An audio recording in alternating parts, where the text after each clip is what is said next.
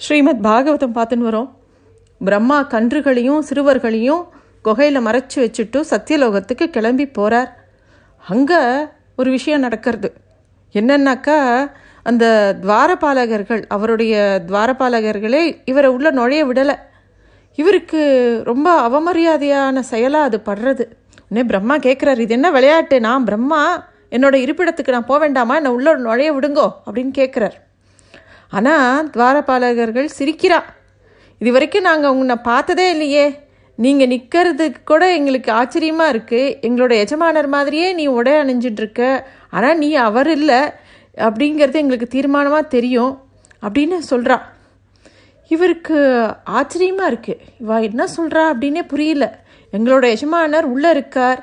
நீ ஆனால் நீ யார் அப்படின்னு எங்களுக்கு தெரியலன்னு திருப்பியும் இவரை உள்ளேயே விடலை. உடனே அவ சொல்கிறா நீ நம்ப மறுத்தா நீயே பார் அப்படின்னு காமிக்கிறா. அவர் அந்த உள்ளே பார்க்குறார் அந்த சபையில் அங்கே இருக்கக்கூடிய எல்லா ரிஷிகளுக்கு நடுவில் தன்னைத்தானே பார்க்குறார் தன்னை மாதிரியே ஒருத்தரை பார்க்குறார் சரஸ்வதி வீணை வாசிச்சுட்டு இருக்கிற அந்த சபையில் இசையை தவிர வேறு எதுவும் இல்லை அமைதியாக இருக்குது இவருக்கு ரொம்ப அவமானமாகவும் இருக்குது ஆச்சரியமாகவும் இருக்குது பிரம்மாவுக்கு. பிரம்மாவுக்கு இன்னும் ஒன்றுமே புரியல. என்ன நடக்கிறதுனே புரியல. நேராக பிருந்தாவனத்தில் என்ன நடக்கிறதுன்னு பார்க்க போகிறார் உடனே. கிருஷ்ணனோட லீலையை பார்க்குறார். எல்லாம் எப்பொழுதும் போல் எந்த தடையும் இல்லாமல் எல்லாம் சௌக்கியமாக நடந்துட்டுருக்கு. கிருஷ்ணன் பலராமன் தலைமையில் சிறுவர்களும் கன்றுகளும் மேய்ச்சலுக்கு போகிறத பார்க்குறார். இவர் நம் இவரால் நம்பவே முடியல. நம்ம தான் சிறுவர்களையும் கன்றுகளையும் குகையில் அடைச்சி வச்சுருக்கோமே அவெல்லாம் தூங்கின்னு இருக்காளே. அப்புறம் இங்கே இருக்கிறவாலாம் யார்? கிருஷ்ணனோட யார் வந்துட்டு இருக்கா அப்படின்னு இவருக்கு ஆச்சரியமாக இருக்குது திரும்ப திரும்ப யோசித்து பார்க்குறார். ஆனால் ஒன்றும் புரியல. பகவானோட மாயையினால் அவர் அப்படியே அறியாமையில் மூழ்கி தவிக்கிற அப்பேற்பட்ட பிரம்மாவே. எப்படி பிரகாசமான சூரிய வெளிச்சத்தில் மின்மினி பூச்சிகளோட ஒளி தெரியாதோ அந்த அது மாதிரி பிரம்மாவால் இந்த ரகசியத்தை பார்க்கவே முடியலை.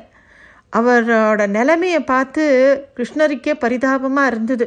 சரி இவருக்கு புரிய வைக்கணும் அப்படின்னு கிருஷ்ணன் நினைக்கிறார். உடனே ஒரு ஆச்சரியம் நடக்கிறது. ஒவ்வொரு கன்றுலேயும் ஒவ்வொரு சிறுவன் இடத்துலையும் மழை மேகம் எல்லா இடத்துலையும் கிருஷ்ணனை பார்க்குறார் பிரம்மா. ஒவ்வொரு உருவத்துலேயும் பகவான் கிருஷ்ணன் மஞ்சள் பட்டு உடுத்திண்டு நான்கு கைகளோட அதில் சங்கு சக்கரம் கதை பத்மம் எல்லாத்துலேயும் பகவானே இருக்கிறத பார்க்குறார். அந்த உருவமற்ற பரம்பொருள் பக்தர்களுக்காக எடுத்த உருவத்தில் எல்லா இடத்துலையும் நிறைஞ்சு இருக்கிறத பார்க்குறார். கண்ணு முன்னாடி நாராயணனோட லீலையை அப்போ தான் அவருக்கு புரியறது. பிரம்மாவோட கர்வம் கொஞ்சம் கொஞ்சமாக அடங்கிறது. இந்த விளையாட்டை பார்த்த உடனே அப்போது கிருஷ்ணர் வந்து இந்த விளையாட்டை நிறுத்திக்கணும்னு நினைக்கிறார். இது வந்து ஒரு நல்ல பாடமாக பிரம்மாவுக்கு அமையிறது. பிரம்மா பார்த்துட்டு இருக்கும்போதே நாராயணனோட ரூபம் மாறி கன்றுகளும் சிறுவர்களும் அங்கே இருக்கா. உடனே தன்னோட தவறை புரிஞ்சுட்ட பிரம்மா நேராக போய் கிருஷ்ணனோட காலில் விழுந்து அவரோட பெருமை தெரியாமல் தான் செஞ்ச முட்டாள்தனத்தை சொல்லி வருத்தப்படுறார். தெரியாமல் பண்ணிட்டேன் அப்படிங்கிறார். அப்புறம் கிருஷ்ணனை மூன்று முறை அப்படியே வளன் வலம் வந்து அவரை வணங்கிட்டும் நல்ல தூய்மையான மனசோடு திருப்பியும் சத்தியலோகத்துக்கு போகிறார் இப்போது கிருஷ்ணர் கன்றுகளை அந்த குகையிலேருந்து அழிச்சின்னு வந்து தன்னோட தோழர்களை விட்டு போன அதே இடத்துக்கு யமுனா நதிக்கரைக்கு வரான். அங்கே இருக்கிறவா எல்லாரும் அவனுக்காக காத்துட்டுருக்கா அவெல்லாம் சொல்கிறா எவ்வளோ சீக்கிரம் கண்ணுக்குட்டிகளை கண்டுபிடிச்சி கூட்டின்னு வந்துட்ட? நாங்களாம் ஒரு கை பிடி உணவு கூட இன்னும் சாப்பிட்டு முடிக்கலையே. அதுக்குள்ளே வந்துட்டியே. வா வா சீக்கிரம் சாப்பிடு. திருப்பி விளையாடலாம். அப்படின்னு அவெல்லாம் கூப்பிட்டுக்கிறான் கிருஷ்ணரும் அவரை கொண்டு வந்த தயிர் சாதத்தை அவளோட சேர்ந்து சாப்பிட ஆரம்பிக்கிறார். அப்புறம் சாப்பிட்டு முடிச்சுட்டு அவளோடையே விளையாடுறார். வழியில் இருக்கிற பூக்களெல்லாம் பறித்து ஒரு மாலையாக அணிஞ்சுக்கிறார். மயிலரகை எடுத்து தன் கொண்டையில் சொருகிக்கிறார். அப்படியே ரொம்ப சந்தோஷமாக பிருந்தாவனத்துக்குள்ளே நுழையிறார் அவரோட தோழர்கள் சூழ. ஒவ்வொருத்தரும் வேகமாக அவள் வீட்டுக்குள்ளே ஓடி போய் அவள் பெற்றோர்கிட்ட கிருஷ்ணர் தங்களை எப்படி மரணப்பிடியிலேருந்து காப்பாற்றினா அப்படின்னு சொல்கிறான் அதனால்தான் முன்னாடியே நம்ம பார்த்தோம். இந்த கதையை அவ வந்து எவ்வளோ காலம் கழித்து சொல்கிறா வல்ல அந்த காலம் மாறலை. இப்போ தான் காத்தால் நடந்த மாதிரி இருக்குது சாயந்தரம் சொல்கிற மாதிரி இருக்குது ஆனால் இத்து மித்தவ கிருஷ்ணரை பொறுத்த வரைக்கும் என்ன நடந்தது அப்படிங்கிறது கண்டிப்பாக தெரியும் இல்லையா? அந்த இடத்துல பகவான் வந்து எல்லாருக்கும் அந்த மாதிரி ஒரு அனுகிரகத்தை பண்ணுறார் கிருஷ்ணருக்கும் அவருடைய தோழர்களுக்கும் இப்போ வயசு ஆறு ஆறுது. அவளுக்கு ஒரு பதவி உயர்வு கிடைக்கிறது. அவளே மாடுகளை மேய்க்க ஆரம்பிக்கலாம் அப்படிங்கிறது அந்த பதவி உயர்வு. அந்த மாடுகளெல்லாம் அழிச்சுண்டு அவள் வந்து தினமும் அந்த பசுக்களை அழிச்சுட்டு போகிறா அதை மேய விடுறதுக்காக. ஒரு ரொம்ப ரம்யமான அழகான ஒரு காட்டுக்குள்ளே போகிறா கிருஷ்ணர் ரொம்ப ஆனந்தமான ஒரு மனோநிலையில் இருக்கார். அவர் அப்படியே பாட்டு பாடிண்டு குயிலோடு ஆடிண்டு எல்லா எல்லாத்தையும் வேடிக்கை பார்த்துட்டு அப்படியே போயின்னு இருக்கார் அப்போது பலராமன் கொஞ்சம் சோர்வாக இருக்கார். அவள் வந்து தன்னோட மலையை மடியில் தலையை வச்சுட்டு படுக்க வச்சு அவர் கால்களை அப்படியே பிடிச்சி விட்றா. ஸ்ரீதமா சுபலா ஸ்தோகா அப்படின்னு மூணு பேர் மூணு பசங்க. அவள் தான் கிருஷ்ணரோட நெருங்கிய தோழர்கள். அவள் திடீர்னு ஓடி வந்து கிருஷ்ணா அங்கே ஒரு பெரிய அழகான ஈச்சந்தோப்பு ஒன்று இருக்குது அதில் ரொம்ப சுவையான ஈச்சம்பழங்கள் நிறைய இருக்குது அந்த மரத்தில் அதெல்லாம் தொங்கின்னு இருக்கு அதை அப்படியே அதனோட சுவையை நாங்கள் பார்த்தோம். அவ்வளோ நன்னா இருக்குது ஆனால் அது நமக்கு கிடைக்காது. ஏன் தெரியுமா? அங்கே தேனுகான்னு ஒரு கோரமான அசுரன் இருக்கான். அவன் தான் அந்த தோப்பை காவல் காக்கிறான். கிருஷ்ணா நீயும் பலராமனும் ரொம்ப பலசாலிகள் அப்படிங்கிறது எங்களுக்கு நன்னா தெரியும். ஆனால் என்ன பாரு அந்த தேனுகாசுரன் தனியாக இல்லை. அவன் குடும்பத்தோடு இருக்கான். அதனால் அந்த பழத்தை நம்மளால் சாப்பிட முடியும்னு தோணலை. அதுவும் அந்த அசுரனுக்கு மனித மாமிசம்னா ரொம்ப பிடிக்குமா? ஆனால் அந்த பழத்தை சாப்பிடணும்னு ஆசையாக இருக்குது என்ன பண்ணுறது அப்படின்னு ரொம்ப வருத்தமாக சொல்கிறா கிருஷ்ணனுக்கு அந்த குழந்தைகள் எது கேட்டாலும் உடனே பண்ணி கொடுக்கணும்னு ஆசை. உடனே பலராமனும் கிருஷ்ணனும் அந்த குழந்தைகளோட சின்ன ஆசையை கூட நிறைவேற்றாட்டே எப்படி? அப்படின்னு நேராக அந்த மரத்துக்கிட்ட போகிற பலராமன் தன்னோட எல்லா பலத்தையும் வச்சுட்டு அந்த மரத்தை உழுக்க அத்தனை பழங்களும் கீழே விழருது இந்த குழந்தையெல்லாம் ரொம்ப சந்தோஷமாக எடுத்து எடுத்து வாயில் அள்ளி போட்டுக்கிறா. எடுத்து எடுத்து சாப்பிட்றா. இந்த ஓசையை கேட்டு கழுத உருவில் அந்த தேனுகாசுரன் வெளியில் வரான். அவன் நடந்து வரும்போதே பூமி அப்படியே அதிர்ந்து போகிறது தேனுகா வேகமாக முன்னங்காலை தூக்கிண்டு பலராமனை நோக்கி கொல்ல வரான்.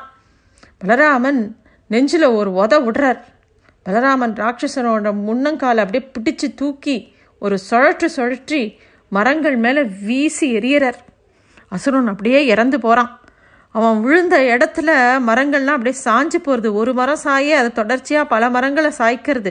ஏதோ காத்தால் சாய்க்கப்பட்ட மாதிரி அத்தனை மரங்களும் சாயறது. எப்படி துணியில் நெய்யப்பட்டிருக்கோ அது மாதிரி ஆதிசேஷன் இந்த பிரபஞ்சமே எல்லாமே ஒன்றுக்கொன்று நெய்யப்பட்டிருக்கு இந்த நாராயணனும் ஆதிசேஷனும் ஒருத்தர் ஒருத்தர் வேற வேற கிடையாது. அந்த ஆதிசேஷனோட அவ அவதாரமான பலராமன் இந்த அசுரனை கொன்றதுல கொஞ்சம் கூட ஆச்சரியமே கிடையாது. தேனுகா இப்படி மாண்டதை பார்த்த உடனே அவனுடைய உறவினர்கள் சேவர்கள் எல்லாரும் இந்த குழந்தைகளை நோக்கி வரா இவாளை பழி வாங்கணும் அப்படின்னு. ஆனால் பலராமனும் கிருஷ்ணனும் எல்லாரையும் அப்படியே கொன்று அப்படியே மரத்தில் தொங்க விடுறான் ரொம்ப சீக்கிரத்துலேயே அந்த பழங்கள் தொங்கின்னு இருந்த மரங்கள் முழுக்க அசுரர்களோட உடங் உடம்பாக தொங்கின்னு இருந்தது. அப்படியே பொழுது போகிறது சாயந்தரம் ஆறுது கிருஷ்ணனும் பலராமனும் ஒன்றுமே நடக்காத மாதிரி குழந்தையில அழிச்சுண்டு வீட்டுக்கு வரா. உடம்பு கேசம் எல்லாம் புழுதி படைஞ்சு அப்படியே வரா. கிருஷ்ணனை எதிர்பார்த்து எல்லாரும் காத்துன்ட்ருக்காங்க இதே மாதிரி ஒரு நாள் இன்னொரு நாள் எப்பொழுதும் போல் கிருஷ்ணர் தன்னோட தோழர்களோட மாடு மேய்க்க போகிறார் யமுனா நதிக்கரைக்கு போகிறார் அன்றைக்கு மட்டும் ஏதோ பலராமன் வா கூட போகலை. அந்த அவளுக்கு பிடிச்ச இடத்துல எல்லாம் போயிண்டு அங்கங்கே பேசி சிரித்து விளையாடிண்டே அவள் போகும்போது அன்றைக்கி கடுமையான வெயில். பசுக்களும் சிறுவர்களும் கொஞ்சம் தூரத்தில் அவளுக்கு ரொம்ப தாகம் எடுக்கிறது. யமுன நதியோட வேற ஒரு பகுதிக்கு போயிருக்கா. சிறுவர்கள் தாகம் தவிச்சதுனால அந்த யமுனையோட அந்த பகுதியில் எந்த இடம் அப்படின்னு கூட கவனிக்காமல் அங்கே இருக்கக்கூடிய நீரை ச அப்படியே அவள் குடிக்க ஆரம்பிக்கிறாள் யமுனை நதி கரி கரையோரம் ஒரு ஏரி இருந்தது மடு அப்படின்னு சொல்லுவாள் அங்கே காளியன் அப்படிங்கிற பயங்கரமான விஷப்பாம்பு வசிச்சுன்னு வந்தது. அதோட விஷத்தன்மை ரொம்ப ஜாஸ்தி. அந்த அந்த அந்த மடுவில் இருக்கிறதுனால அந்த நீரும் விஷமாக மாறி இருந்தது.